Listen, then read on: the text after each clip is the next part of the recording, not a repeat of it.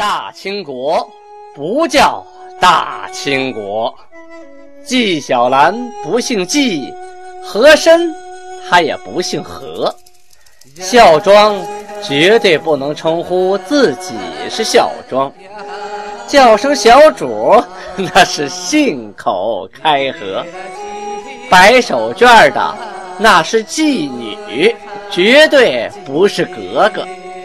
好，今天。听俊贝勒播讲一段《青通剑》。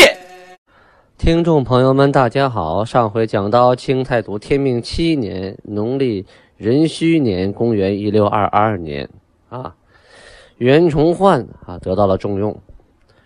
呃，袁崇焕呢，啊，此人啊有胆有谋，一个人单枪匹马就出了山海关，考察了两边的地形，啊，回来之后。说：“与我军马千古，我一人足守此。”朝廷里的官员呢，一看，嚯，此人国有奇才呀，对其是一个劲儿的点赞呐。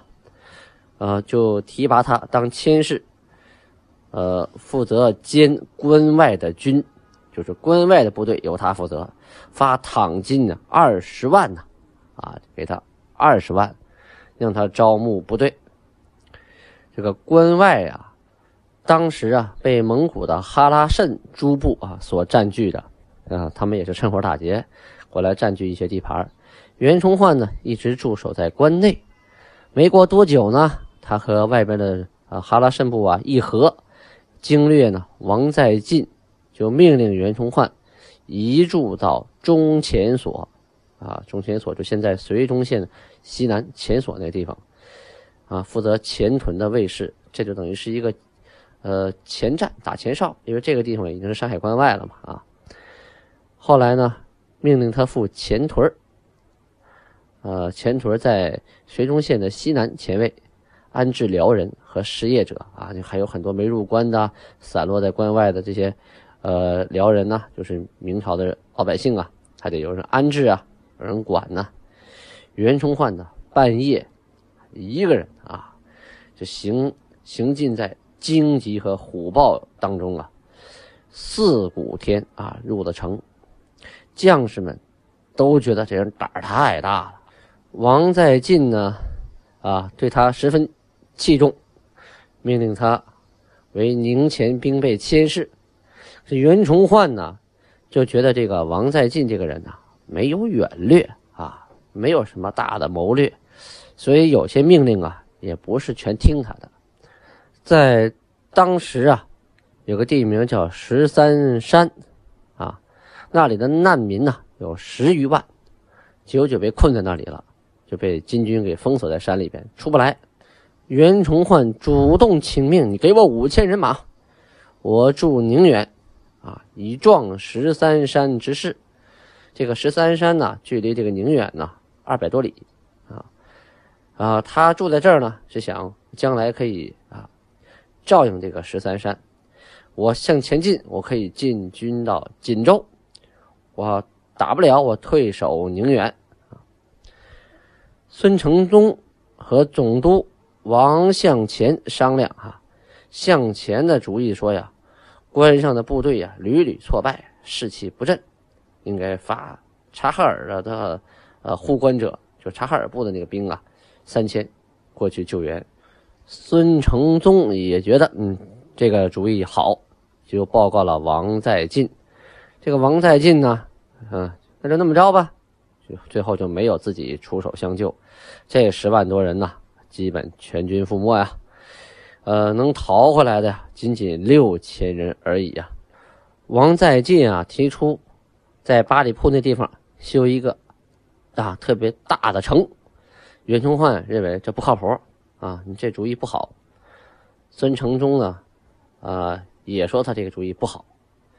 于是呢，大家就起来商量这个事儿。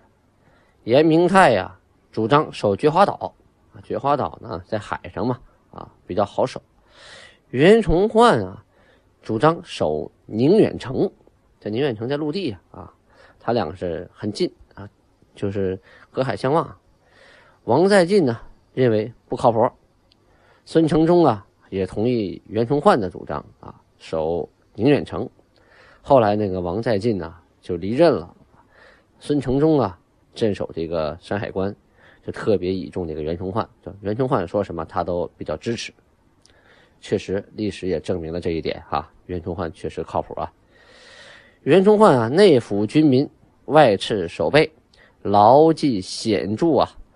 孙承宗啊，决意守宁远，命大将满贵啊，呃，辅佐袁崇焕前往。袁崇焕呢，严定宁远城的规制啊，就是建成的时候他定好了，高三丈二尺，至高六尺，就那墙垛的高六尺，直广三丈。就这城底下地基啊，是三丈宽呐，啊，就相当于这地基有三丈来厚啊。上二丈四尺，就是它是一个梯形的，上面的宽度是两丈四尺。说明年竣工，就一年要把这城修出来。遂为关外重镇。现在的宁远城还在啊，我在城墙下还照了照片，那真是很结实的一座城啊。历经这么多年，现在还屹立不倒。大家去那个辽宁。葫芦岛下边有一个新城啊，新城有个老城，就是那座宁远城，城墙确实是很坚固啊。辅佐袁崇焕这个人叫满贵啊，他是一名良将啊，是个非常靠谱的人。袁崇焕呢也勤于职守，又善于安抚部下，将士们呢乐为用命啊，就愿意为为这两个领导卖命啊，因为上面对我好，我下边也愿意拼命。因此呢，商旅云集啊。很多流民望而归府，远近皆以此为乐土啊！说关外啊，唯一的一片乐土，不被金国骚扰，不被蒙古骚扰，民人可以，辽东人民可以活得很幸福的地方，就是这个宁远城了。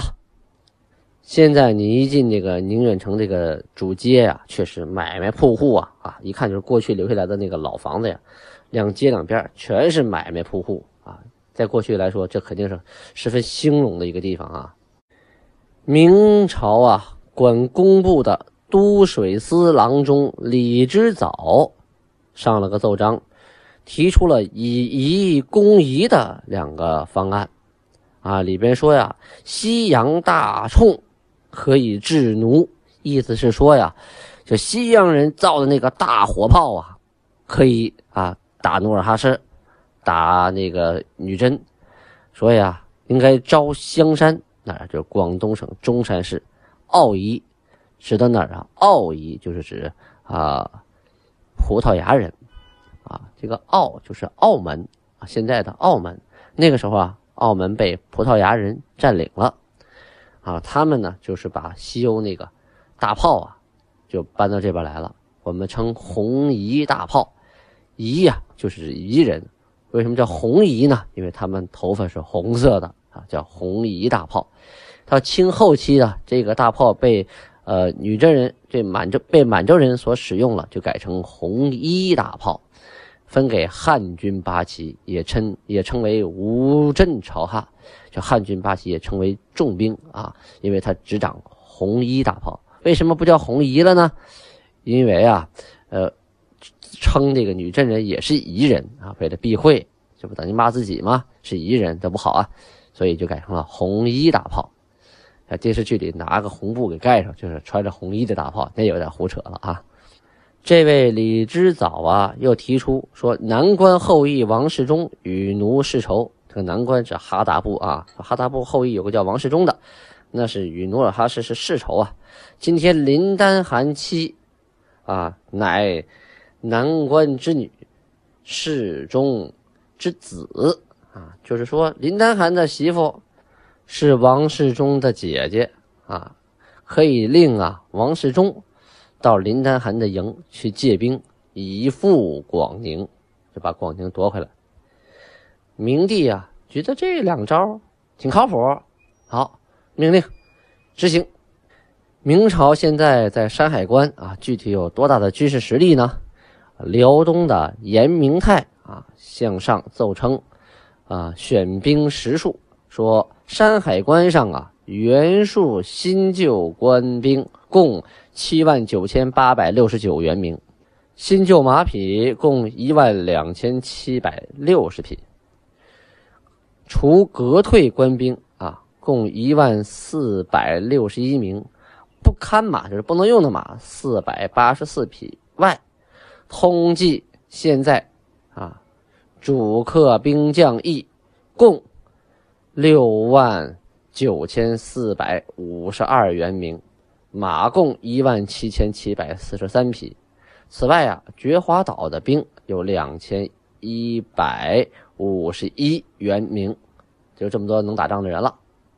这一年呢，明朝啊，那真是内变四起啊啊！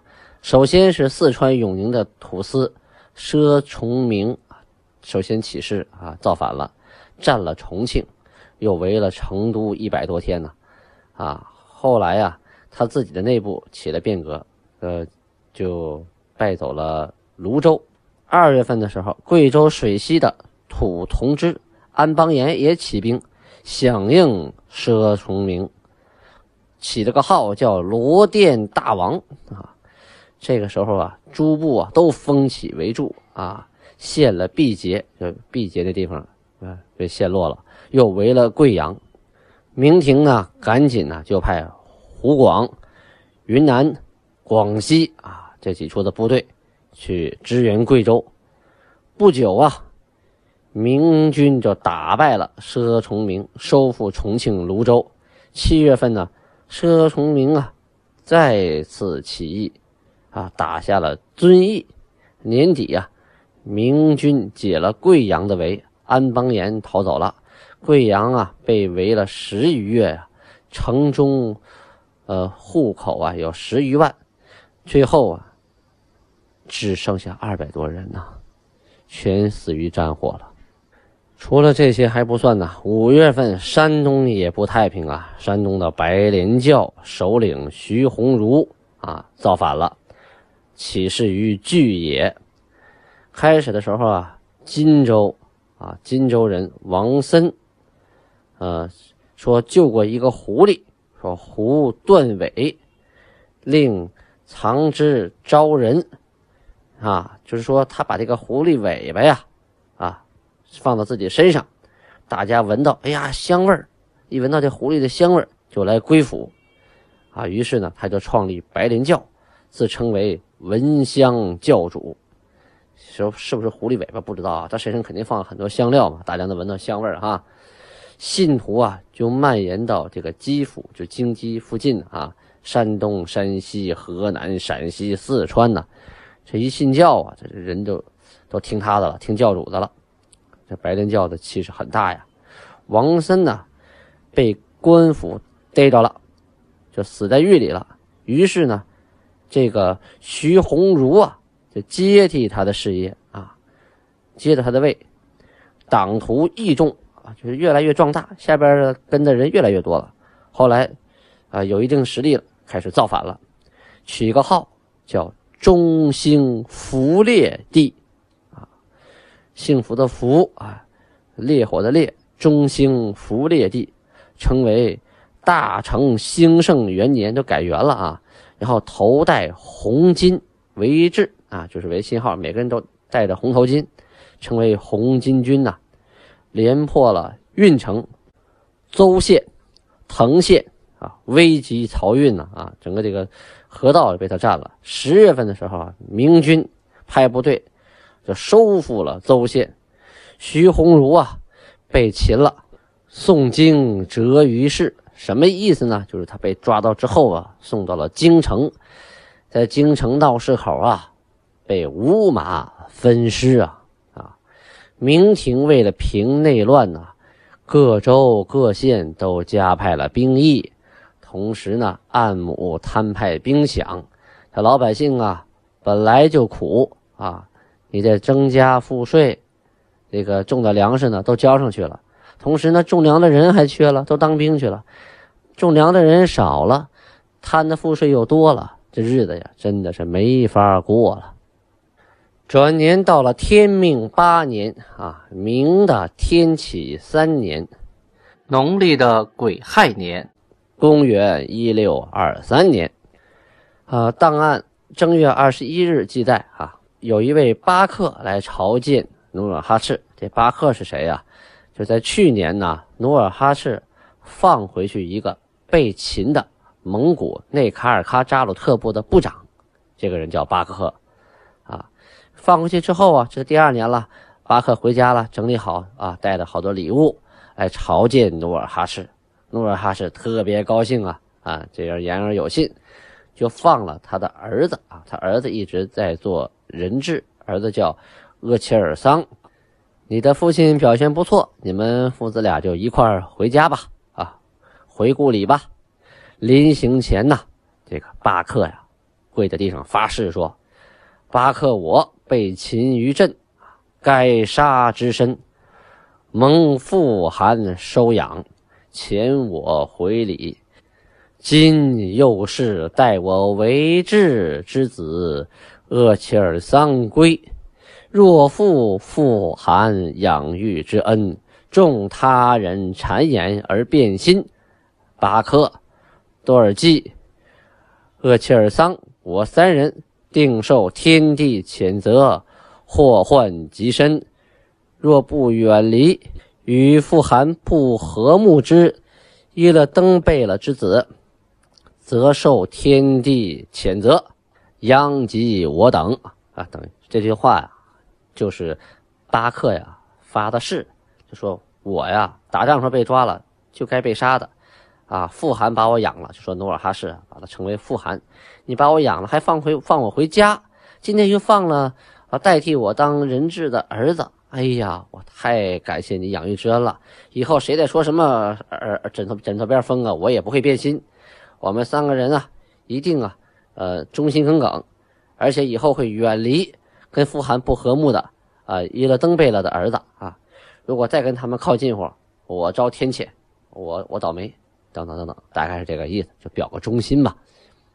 正月二十七呀，记载说努尔哈赤啊召集诸大贝勒大臣们到这个韩王大衙门，他说了一段话啊，跟他们说：天子为韩，韩子为诸贝勒大臣。诸贝勒大臣之子即为民，主之子即为奴。韩以天为父，敬念不忘。明修天赐基业，则韩所成基业何以废？诸贝勒大臣以韩为父，敬念不忘，勿怀贪渎之心。勿为盗贼、奸鬼、强暴之事，以宫中自效之，则诸贝勒大臣之道何以败？民以诸辈的大臣为父，敬念不忘，不起盗贼、奸鬼、强暴之事，不为法度，竭尽其力，则祸患何以及身？奴以主为父，敬念不忘，不生盗贼、奸鬼、强暴之事，谨守奴仆之分，尽心效力，则行路何以及身啊？这一大段话的意思啊，它就是说明了一个什么问题呢？说这个金国呀，人分这么几等，第一等就是韩啊，天子，这天的儿子是韩，韩的子啊。是诸臣大贝勒，诸大贝勒的子啊，就是老百姓啊，平民，平民的子啊，就是奴才啊，因为平民是主的，下边还有奴仆，奴仆是最低的一等啊。说这个韩呢，以天为父啊，尊敬老天爷啊，呃，好好的做天赐给的基业，那韩的基业就不会被废。大臣呢，以韩为父啊，尊敬不忘。不怀贪渎之心啊，不干那个盗贼、强暴之事，不干坏事忠孝啊。那诸大贝了，你们的道也不会坏啊，你们的地位也能保住。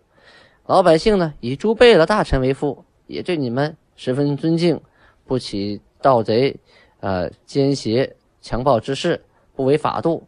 那他们呢，也不会惹祸及身。奴仆呢，以主子为父啊，敬念不忘。不生盗贼、强暴之事，谨守奴仆的本分，尽心效力的话，他们也不会惹祸上身。这样的话，天下就太平了。